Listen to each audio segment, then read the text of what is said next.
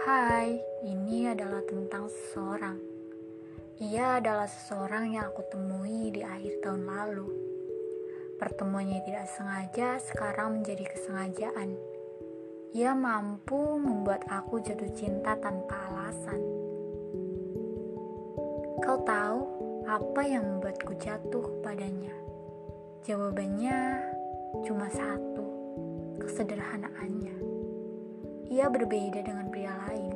Ia selalu mengajarkanku untuk sederhana dan tampil apa adanya.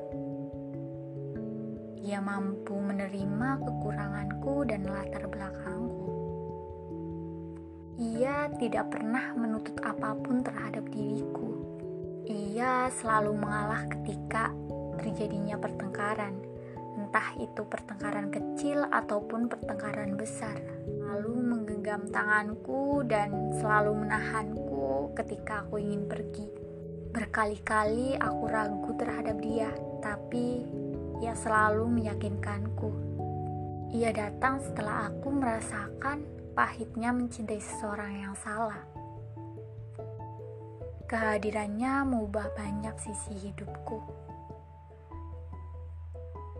Ialah yang mengubah diriku menjadi versi terbaikku saat ini. Menemukannya adalah anugerah terindah. Kesederhanaannya membuat aku jatuh kepadanya.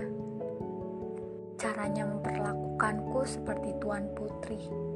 Tuan putri di kerajaan kecilnya. Ia seperti kata sifat yang terlalu hebat dan luar biasa untuk digambarkan dengan kata-kata tetaplah menjadi orang yang sederhana, yang selalu sama.